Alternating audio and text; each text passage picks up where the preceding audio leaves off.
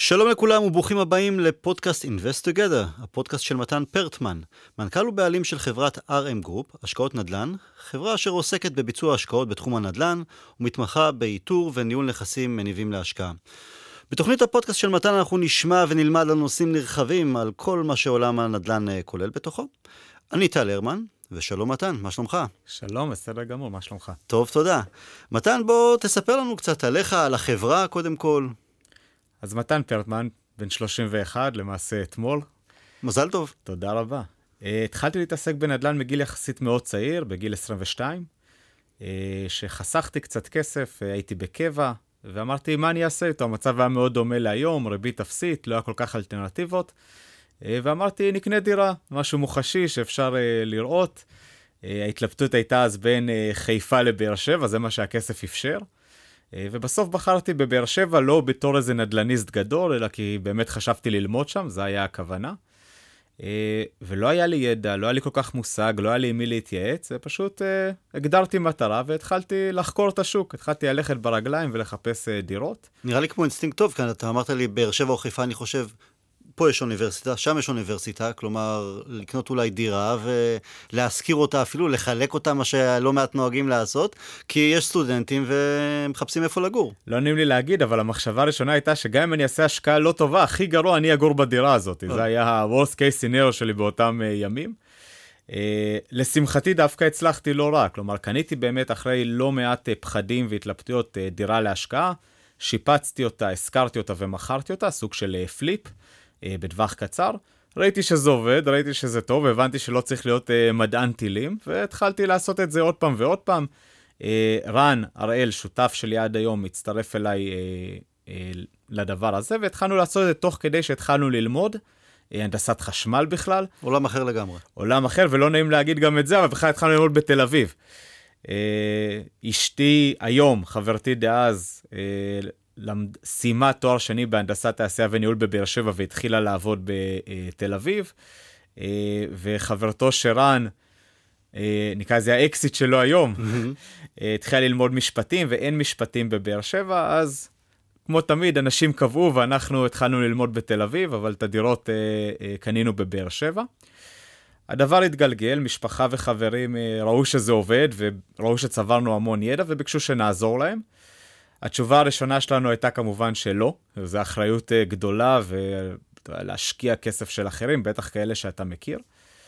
ברגע שאתה מבין שהם יעשו את ההשקעה הזאת בכל מקרה, שזה הדבר הנכון עבורם, פשוט לא איתך, ועם אנשים שאולי פחות אכפת להם או פחות מנוסים ממך ופחות עשו את זה, אה, החלטנו כן לקחת את הצ'אנס ולעשות את זה ולעזור להם. וככה זה הלך וגדל. לא חשבנו להיות אה, נדלניסטים גדולים, לא חשבנו להתעסק בזה ביום-יום, אבל פשוט זה הלך וגדל ותפס תאוצה. וכשזה כבר נהיה עסק אה, גדול ומשמעותי, אה, גם פתחנו חברת ניהול בבאר שבע שניהלה את ההשקעות למשקיעים, כי למשקיע שגר במרכז לצורך העניין, יותר מפחיד אותו שהסוחר יתקשר אליו שיש לו איזושהי סתימה, מאשר שההשקעה תהיה פחות מוצלחת. עזבנו את הלימודים, קפצנו למים, עזבנו את הלימודים, כבר לא היה אפשר לעשות גם וגם ברמה גבוהה. אה, ולמעשה הקמנו את זה רשמית, חברה שבעצם מלווה משקיעים לרכוש נכסים בבאר שבע, אה, מלווה אותם בכל התאריך ומנהלת את הנכסים. אה, בשיא הגענו לקרוב ל-300 נכסים. 300 נכסים רק בבאר שבע. רק בבאר שבע, הרוב סביב האוניברסיטה, אבל לא רק. וכמו שאנחנו יודעים, המחירים פה הלכו וגדלו, ההשקעות נהיו פחות ופחות אטרקטיביות, וחיפשנו את הדבר הבא. אה, רן ואני התחלנו לחפש, עשינו אקסל ענק עם כל בערך יעד בעולם, ובסוף מצאנו אה, בארצות הברית את מה שחיפשנו. חיפשנו למעשה שילוב של מצד אחד פוטנציאל לתשואות יחסית גבוהות, כלומר המחירים עוד לא היו גבוהים ביחס ל, אה, למה שקרה מהמשבר, עוד לא הייתה התאוששות מלאה, ומצד שני, ביטחון מאוד חזק, כלומר זה מדינה עם כלכלה מאוד חזקה, יציבה יחסית, אתה יכול להתרכז במטרופולינים מרכזיים וחזקים עם עוגנים חזקים, כמו שמצאנו בבאר שבע, מחירים שהם לא כל כך גבוהים, אבל אוניברסיטה שהיא עוגן משמעותי ועיר שהיא מאוד uh, משמעותית ומתפתחת. Uh, ובאמת רן ואני התחלנו להשקיע בארצות הברית, ראינו שזה עובד, התחלנו להביא גם משקיעים לשם, שהלכו אחרינו, הרבה מבאר שבע. התחלנו במה שאנחנו מכירים, בתים פרטיים, זה מה שהכרנו מבאר שבע. מאוד מהר הבנו את הכוח של השקעה בקבוצה, שזה משהו שהיה חסר לנו בבאר שבע. הכוונה שבסוף בבאר שבע מישהו שקונה נכס פרטי על שמו, והנכס עכשיו לא מושכר, דבר שיכול לקרות. לאותו משקיע לא אכפת שהחברה שלי מזכירה 99% מהנכסים. הוא אומר, מזכיר... מה עם שלי? נכון, הוא אכפת לו מה קורה עם הנכס שלו. אה, וניסינו לעשות את זה גם בארץ, וזה פחות עבד מבחינות אה, מיסויות ומבחינות, אה, נקרא לזה, של רגולציה. אבל בארצות הברית זה עובד נהדר, לעשות השקעות קבוצתיות, שלמעשה קבוצה של משקיעים מגיעה, ובמקום לרכוש בית אחד על שם משקיע אחד, רוכשת לצורך העניין 20 בתים. וככה באמת עושה פיזור סיכונים מאוד יפה, והשקעה הרבה יותר יציבה. כמובן שלאט לאט השתכללנו, התחלנו להשקיע בארצות הברית גם בפלורידה, בג'קסון בפלורידה, בקליבלנד, בשיקגו, אה, ביוסטון, בניו יורק, אה, ועברנו להשקעות גדולות יותר, גם במתחמי multi family, וגם... זה באמת, ה multi family אנחנו הולכים, זה הנושא העיקרי של הפודקאסט הזה. אז זה נושא מאוד מעניין. אה, וגם בהשקעות יזמיות, קניית קרקע, בנייה ולמעשה מכירה. לפני שנתיים פתחנו יעד חדש ואקזוטי בזנזיבר, סיפור שלם. אה, שם אנחנו מתעסקים בעולם התיירות, בונים למעשה מלונות אה, ומתפעלים אותם. אה, והשמיים עוד הגבול. השמיים עוד הגבול. עכשיו, אני אחזור טיפה אחורה, רק באר שבע בארץ או גם מקומות נוספים?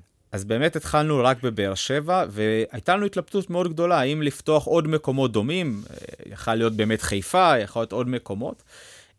אבל כשבסוף הסתכלנו על הארץ, נכון שזה הרבה שווקים שונים בארץ, אבל יש איזשהו אה, נקרא לזה שוק אחד גדול שהוא נקרא ישראל, אה, ובסוף אסטרטגית לחברה היה נכון יותר לפצל אה, את ההשקעות, שאם עכשיו פה קורה איזה משהו מבחינת חוקים, כמו שבאמת קרה, או דברים מהסוג הזה, אני כן הייתי רוצה לפצל את ההשקעות ואת ההשקעות של החברה על פני כמה יעדים, ואז אם כבר אתה משקיע את המשאבים של לפתוח יעד חדש, של לפתוח צוות וצוות שיפוצים ועורכי דין ואת כל המערך הזה של איתור נכסים וניהול שלהם, כבר עדיף לי להשקיע את המשאבים ולפתוח למשהו גדול יותר, כמו ארצות הברית, שהוא למעשה אה, שוק אינסופי, כלל. אינסופי, ובניגוד לבאר שבע, שם לא נופלים קסאמים כל איזה שנה-שנתיים. גם בארצות הברית יש את הבעיות שלו, אבל צריכים לדעת להסתדר איתו. אוקיי, אז ה multi family, מה זה בעצם ה multi family? אז multi family זה מתחם אה, דירות שבגדול מיועד להשכרה, זה יכול להיות בניין אחד אה, או מספר בניינים. הרעיון הוא שהכל הוא תחת אישות אחת, יש בעלים אחד לכל המתחם, אין למעשה אה, פרצלציה, מה שאנחנו מכירים בארץ. אני כלומר לא יכול למכור יחידה יחידה, אלא רק את כל המתחם אה, ביחד, ולכן גם המתחם הזה באמת מיועד להשכרה. מאוד מאוד נפוץ בארצות הברית למגורים, כי בארצות הברית אנשים אה, חיים הרבה יותר בשכירות, הם גם נהנים מפסיליטיס של ניהול המתחם, הרבה פעמים בריכה או חדר כושר. אה, חדרי כביסה, כל מיני פסיליטיז למעשה של אה, אה, בניין, ויש גם איזה מין חיי קהילה. לצורך העניין אנחנו אוהבים ליצור ערבי ברבקיו או דברים משותפים, כדי להכניס גם את הקהילתיות למתחמים האלה. קודם כל, למה האמריקאים נוטים יותר אה, לגור בשכירות ולא מבקשים לקנות לעצמם נכס שבו הם יגורו, לעומת הישראלים למשל? האמת, זו שאלה מעניינת. אני חושב שהתשובה היא קודם כל מתחילה בישראלים. כלומר, הישראלים... אנחנו הבעייתים, אתה אומר. זה לא שאנחנו בעייתים, אנחנו באנו, אה, עוד נקרא לזה, מההורים שלנו ומההורים של ההורים שלנו, שאני צריך בית, בית למגורים, זה קרקע, זה יציבות, אה, את האבנים האלה שאני צריך, גם מאוד היה נפוץ שאתה חי בקהילה, כלומר, הילד יגור כנראה ליד ההורים שלו, הוא יעבוד באותה עבודה שההורים שלו עבדו. אה, זה מה שהדור של ההורים שלנו מכירים, והדור של ההורים של ההורים שלנו מכירים, וזה מושרש גם אצלנו. קח לך אישה וקנה לה בית, תמצא את הבית שלך. נכון, בוא ניקח דוגמה של ילד שמתרחק מהבית שלו, שהמשפחה שלו גרה במרכז, והוא התרחק עד לבאר שבע, הלך ללמוד שם. בסוף, כמעט כל סוף שבוע הוא בבית לארוחת שישי, זה בנסיעה של אה, שעה. אה, והוא מרגיע לחמין של אה, אימא שלו. לעשות כביסה וגם לקחת אוכל אה, למשך השבוע. נכון, גם כשהוא הולך לצבא, הוא בפועל מגיע כל סוף שבוע הביתה, והקרבה הזאת, החברים שלו שהיו בתיכון, ממשיכים איתו כנראה דרך מאוד מאוד ארוכה. כשאני מסתכל על התרבות בארצות הברית, זה, היא מאוד שונה. כלומר, אתה מסיים למעשה את הלימודים, הולך לקולג', הקולג' יכול להיות מרחק של חמש שעות טיסה מהבית שלך. יכול להיות שאתה תבוא לראות את המשפחה שלך, פעמיים בשנה בחגים, זה כן. פחות או יותר, פעמיים, שלוש בשנה, החברים שלך שהיו בתיכון, כנראה לא יישארו מהם יותר מדי שרידים, אלא יהיו לך כבר חברים מהקולג' בגלל המרחק. אה, זה תרבות אחת. התרבות השנייה שבארצות הברית הנדידה היא הרבה מאוד בגלל שוב המרחקים ולפי מקומות עבודה. כלומר, אם קיבלתי עכשיו עבודה טובה במקום מסוים, אין לי שום בעיה לעבור לשם, אין לי בעיה של uh, לעבור בין state ל state, כאילו בסוף הכל תחת ארצות הברית, אני מכיר את השפה, אני מכיר את התרבות, זה נורא קל לי. Uh, ואני אעבור מעבודה לעבודה, ואז הרבה פעמים בית uh, שהוא שלך, הוא אפילו מקבע אותך קצת למקום, mm-hmm. מאשר באמת לגור בשכירות. דבר נוסף, שזה גם מאוד מנטלי, זה לאט לאט גם מגיע לישראל, אבל זה החיים מחודש לחודש. כלומר, כשתשאל אמריקאי עכשיו, הוא לא יסתכל לך על אה, קדימה, הוא לא עכשיו שהוא קונה לצורך העניין אה, אה, דירה, הוא לא יגיד, הדירה עולה לי מיליון שמונה מאות, ואם אני עכשיו אשלם משכנתה, זה בסוף יגיע לי שאני צריך לשלם מהדירה שתי מיליון מאתיים, הוא מסתכל בתזרים חודשי. הדירה עולה לי 500 דולר בחודש. אני מכניס X בחודש, מוציא Y בחודש, הכל עובד על קרדיט, הכל עובד על אשראי, אה, זה תרבות צריכה. אה, שלאט לאט רואים אותה גם בישראל, לא בצורה קיצונית כמו ארה"ב, ארה"ב היא תמיד קיצונית בדברים האלה. זה חסכוני יותר הסגנון זה ממש לא חסכוני לא. יותר, לא. ההסתכלות הזאת. אה, האמריקאים הם פחות, אני לא אכליל, אבל הם פחות חוסכים, אין להם את האלמנט הזה של לחסוך, של לשים בצד, הם חיים אה, תרבות צריכה הרבה יותר בזבזנית. וזה גם ההסתכלות שלהם על נדל"ן. כלומר, כשאתה מפרסם עכשיו, לצורך העניין, דירה למכירה בארצות הברית, ויש ברוקר, מתווך נקרא לזה אה, לצורך העניין, שמחפש קונים, הוא נותן להם גם את אפשרויות המימון, והוא אומר להם, אתה לא, הדירה לא עולה לך 100 אלף דולר, היא עולה לך 300 דולר בחודש. ככה, ככה מציגים. לפשט לו את הדברים שזה לא יראה לו בומבסטי ומסוכן. ולמעשה, גם אותו אה, בן אדם שרוצה לרכוש את הנכס, כשהוא בא ואומר מה ההגדרות של מה הוא מחפש, הוא לא אומר, אני מחפש דירה עד 200 אלף דולר תקציב. לא, הוא אומר, אני מחפש דירה עד 500 דולר בחודש. זה ההסתכלות האמריקאית. אה, צריך להיכנס לראש הזה, זה קצת אה, עולם אחר ושונה ממה שאנחנו מכירים, אבל כל התרבות הזאת, בשילוב הדברים שאמרתי, בסוף גורם לזה שהאמריקאים גרים יותר בשכירות. דרך אגב, גם המגמה בשנים האחרונות בישראל, שיותר ויותר אנשים חיים בשכירות, הרבה גם בלית ברירה. כלומר, נכון. היום צעירים לא מסוגלים אה, הרבה פעמים לקנות דירה במרכז, והם פשוט חיים בשכירות. לא, זה גם בפרקים נוספים נדבר גם על אה, השקעות נדל"ן גם בארץ. אה, הזכרת במולטי פאמילי שהם עורכים למשל ערבי אה, ברביקיו. אז האם את מנסים לסדר כך שמתחם מסוים יהיה לפי אוכלוסייה דומה, או שיש מעמדות מסוימים גם במתחמים עצמם? בדרך כלל המתחמים, בגלל שהם במקום מסוים והם אותו מתחם, כלומר זה עדיין באותו לוקיישן, אותם מחירים פחות או יותר, הוא מביא קהילה שהיא די דומה, כלומר זו קהילה שגרה באותו אזור. אז כן, יש הרבה דמיון אה, אה, בקהילה. כן, אנחנו מנסים אה, בסופו של דבר ליצור אה, יתרון תחרותי. הרי למה שמישהו יבוא להשכיר אה, אצלי ולא במולטי פמילי אחר או בדירה אחרת?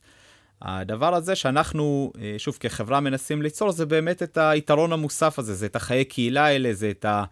אה, הוואי, זה את החיבור למקום, שהם ירגישו באמת אה, סוג של לויאליות לאותו מקום וירגישו את הערך המוסף, שלאו דווקא יהיה להם במקומות אחרים.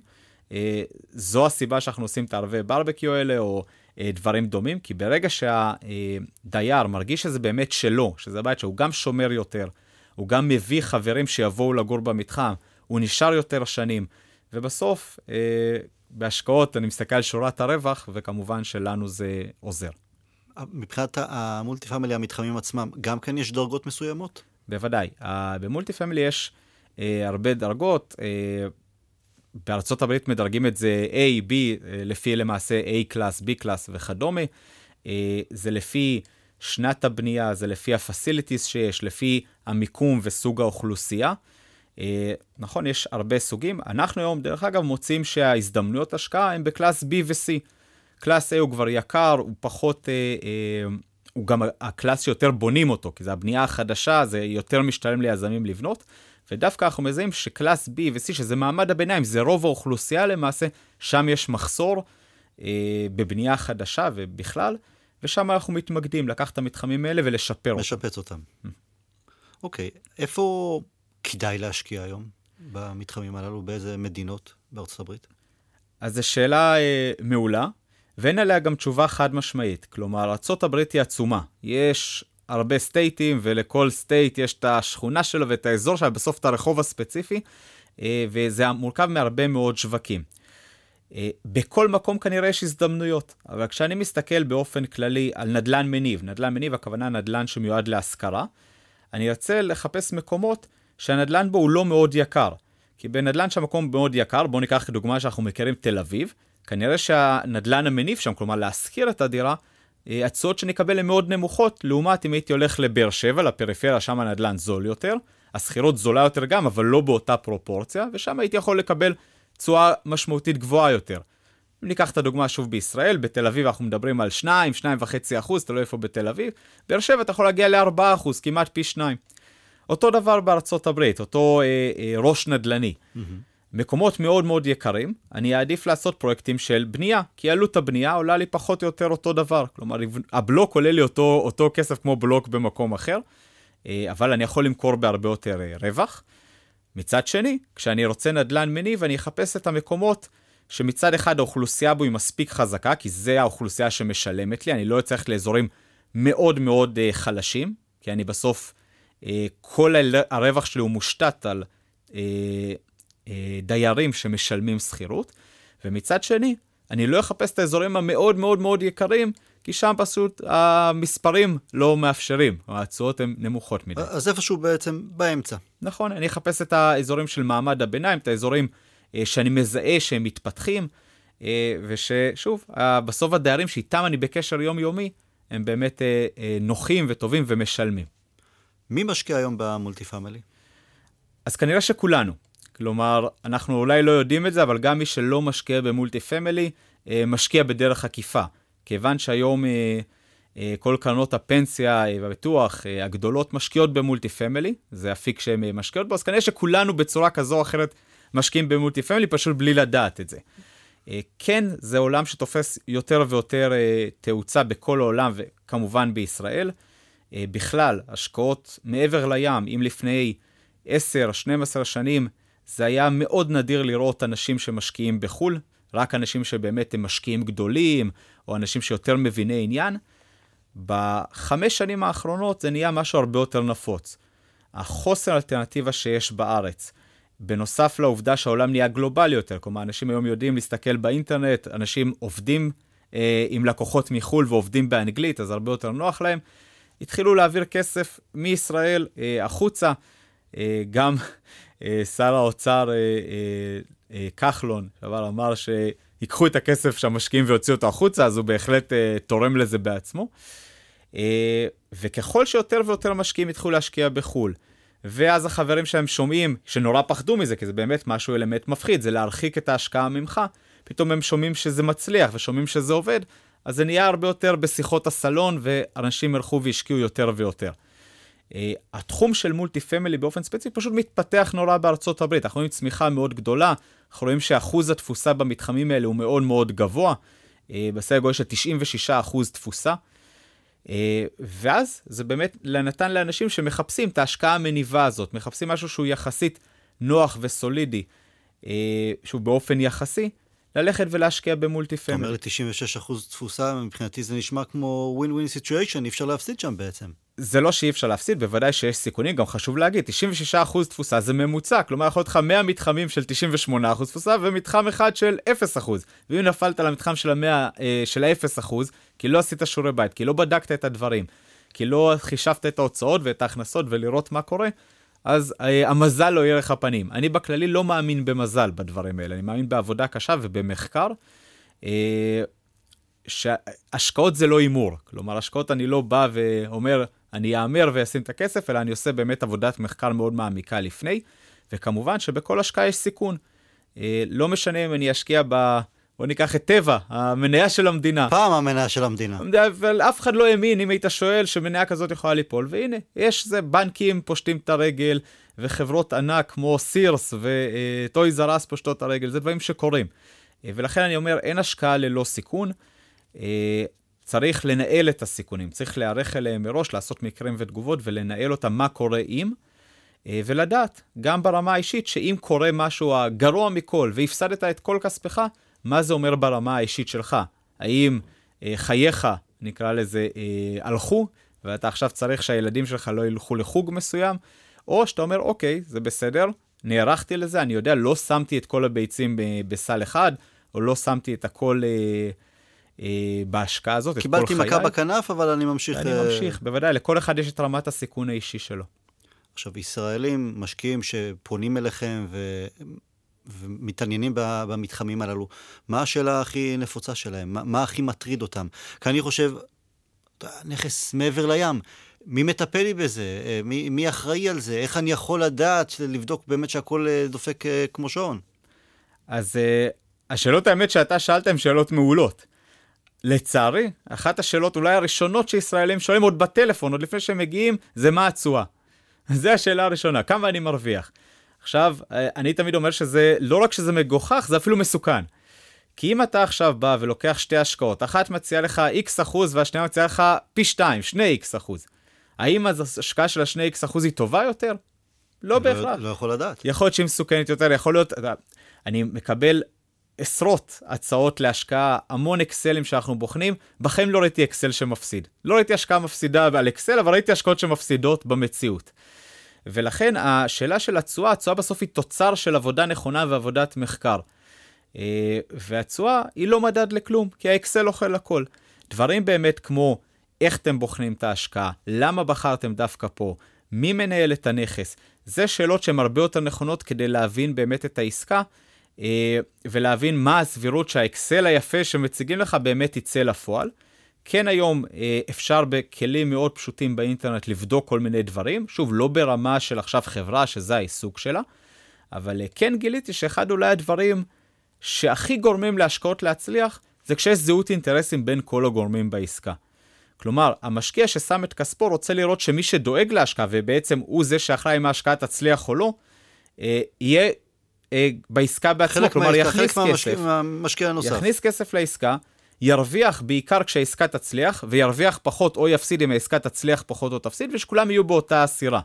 כשהדבר הזה קורה, אז הסבירות שהעסקה הזאת תצליח, אה, גדל משמעותית. שוב, אין פה הבטחה, אבל הוא גדל משמעותית.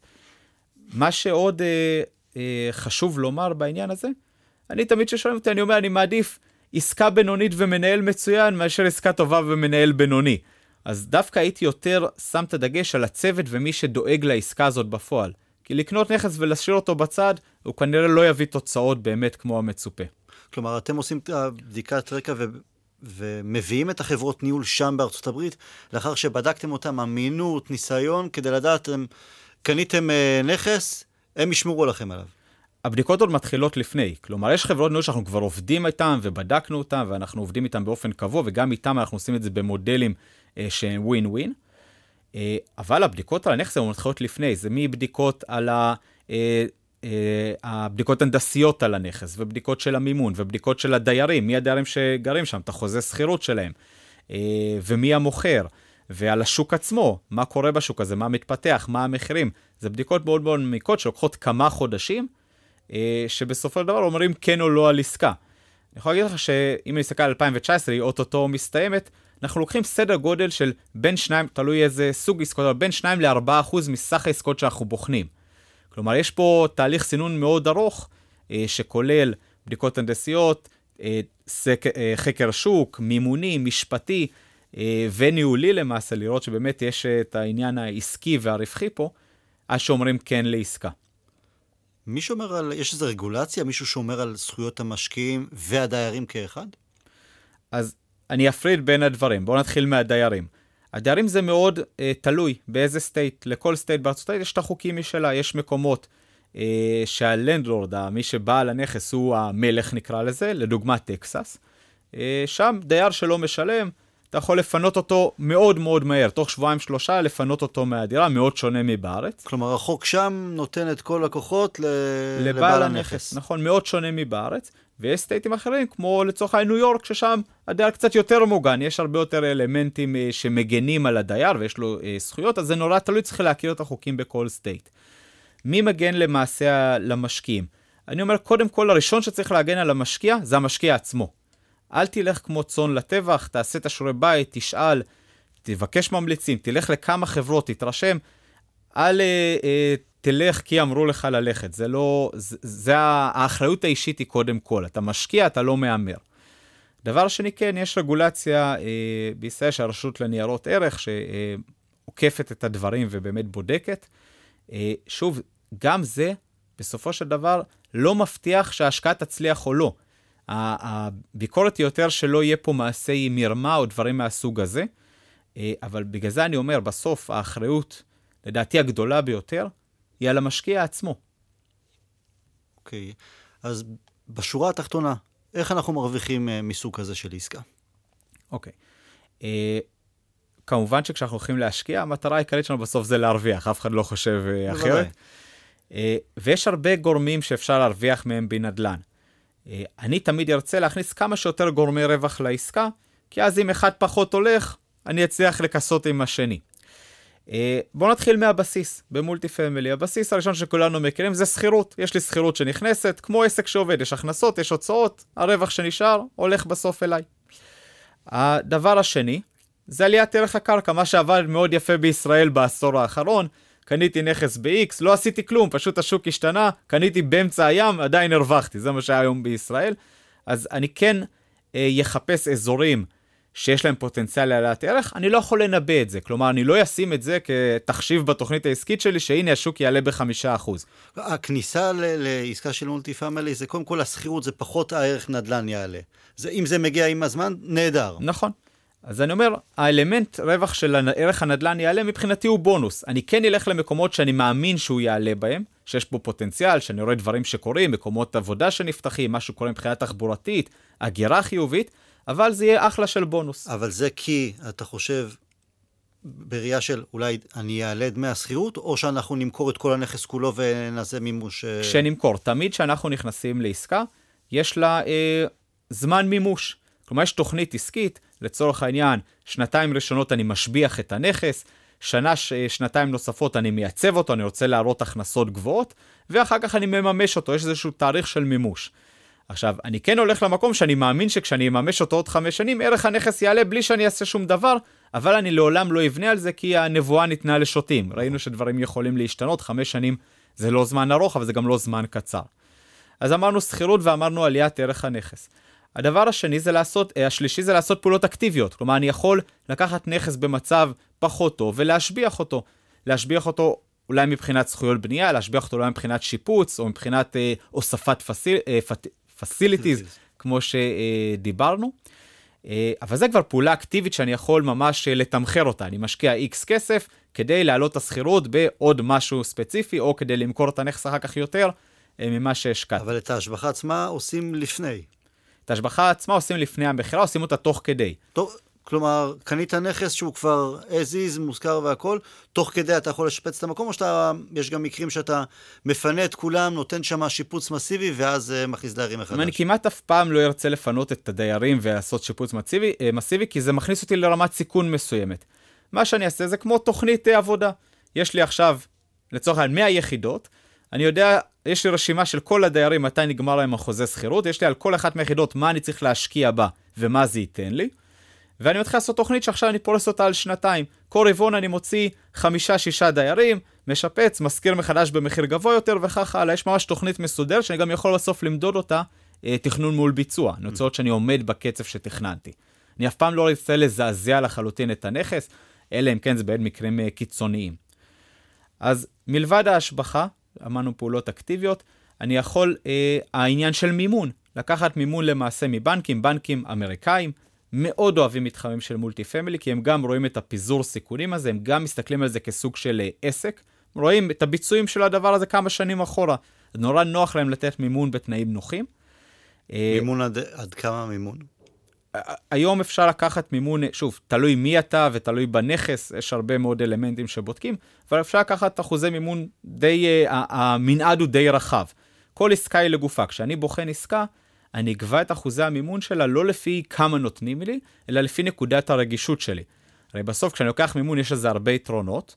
אה, אני קונה כסף בזול ולצורך העניין מוכר אותו ביוקר אה, לסוחרים, ולמעשה משביח ככה את הרווחים שלי, אבל מצד שני, אני מכניס פה שותף מאוד גדול, לטוב ולרע. הוא כן עושה גם בדיקות על הנכס, והוא אה, עושה עוד אה, אלמנטים שנותנים לי הרבה ביטחון, ומצד שני, כשאני לא מחזיר לו את הכסף, אני בבעיה, ולכן אני צריך לבדוק את נקודות הרגישות. כלומר, באיזה מצב שיקרה לנכס, ההוצאות יגדלו מאוד, ההכנסות יקטנו מאוד, כלומר אחוז התפוסה שלי ילך ויפחת, אני אהיה בבעיה מול הבנק. אני תמיד ארצה לראות שהגאפ שלי, המרווח, הוא מספיק גדול, שצריך לקרות באמת משהו מאוד מאוד מאוד מאוד קיצוני, כדי שאני אתחיל להיות בבעיה אה, מול הבנק. לפי זה אני אקבע בפועל את אחוז המימון שלי. הבנק שעושה את הבדיקות שלו, אם הוא שש באמת לתת לך מימון גדול אפילו יותר, זה סוג של גם תעודת ביטוח, זה בסדר, זה עסקה כדאית, אחרת הוא לא היה ממהר uh, לעשות זאת. למעשה זה נותן לי שני אלמנטים של ביטחון, אחד על העסקה עצמה, כי הוא שולח גם שמאים, גם בדיקות הנדסיות בעצמו, הוא עושה את הבדיקות שלו, אבל גם הוא בודק את היזם עצמו. כלומר, למשקיע שבא אליי, והוא יודע שיש לי בנק מלווה, זה אומר שהבנק בדק אותי, הבנק אומר, אני מאמין למתן ולחברה שלו שיש לה את היכולת להחזר, היא הוכיחה את עצמה, mm-hmm.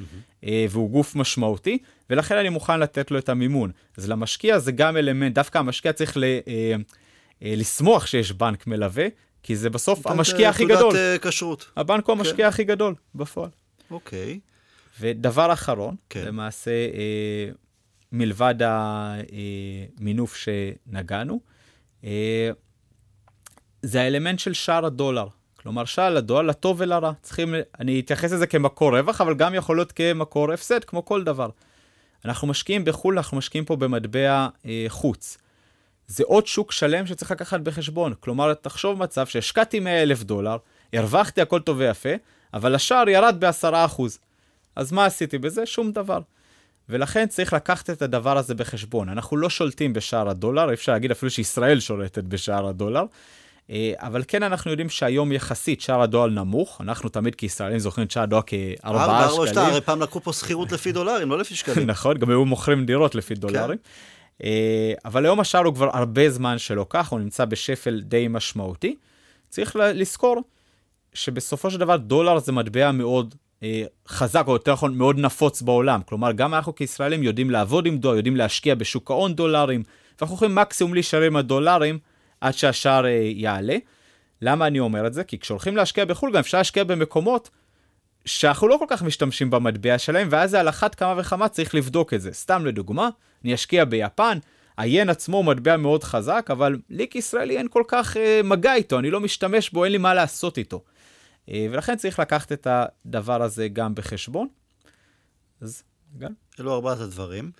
אה, מה אתה צופה לעתיד של שוק המולטי פמילי בארצות הברית? אז אני אתחיל מזה שהנבואה ניתנה לשוטים.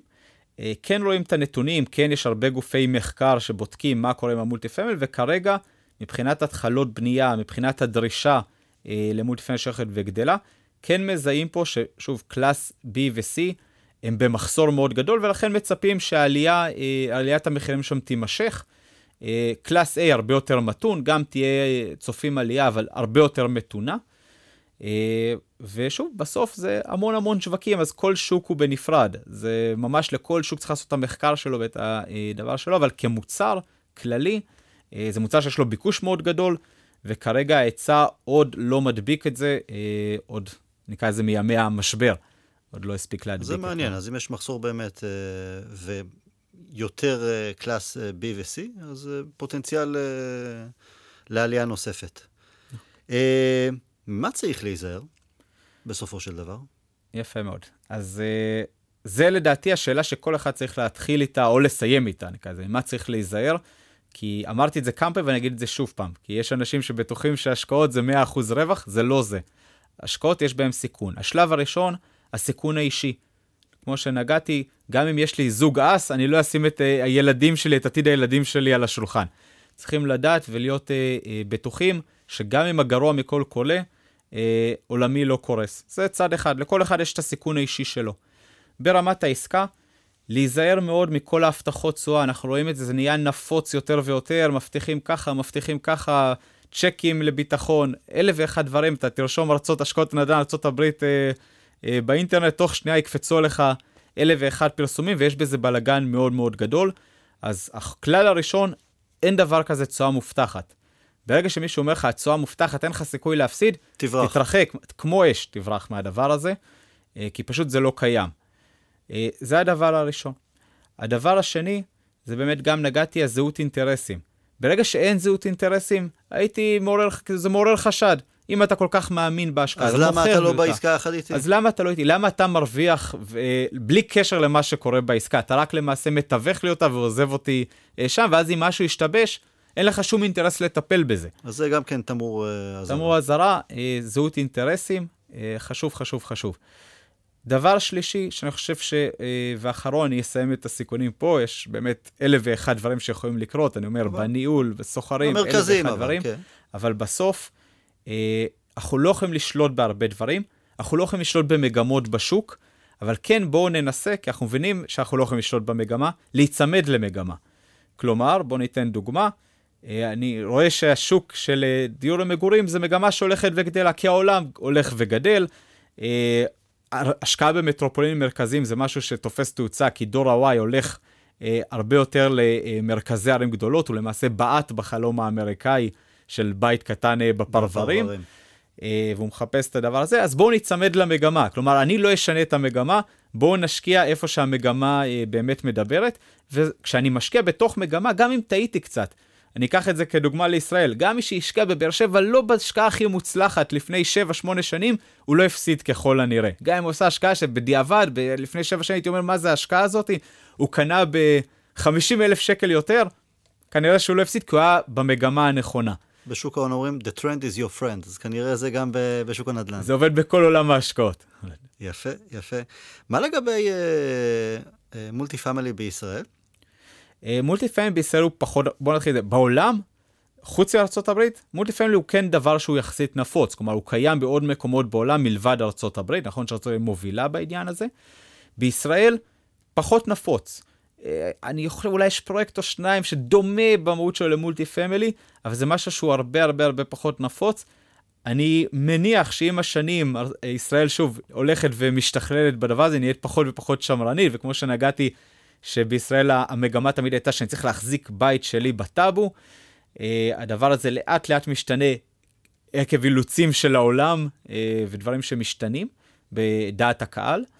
אה, ואני מאמין שאנחנו בסוף אה, נראה את הדברים האלה גם פה, כי יש לזה הרבה יתרונות בסופו של דבר. בהחלט. מתן, תודה רבה. תודה לך. בתוכנית הבאה אנחנו נדבר על קרן השקעות. נכון, מעולה, אז אנחנו נשתמע. כל טוב, ביי ביי. כל טוב.